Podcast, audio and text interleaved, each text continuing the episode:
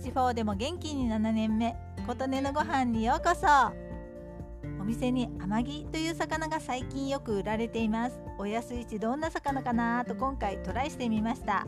どうやって食べるのかネットで調べると一般的な白身魚と同様に調理を生は酢を加えるとよく合うということでした。愛媛では天城と呼ばれることが多いけれどイボダイとかクロサギとか呼ばれている地域もあるそうです。孤独のグルメというテレビ番組皆さんは知っていますか？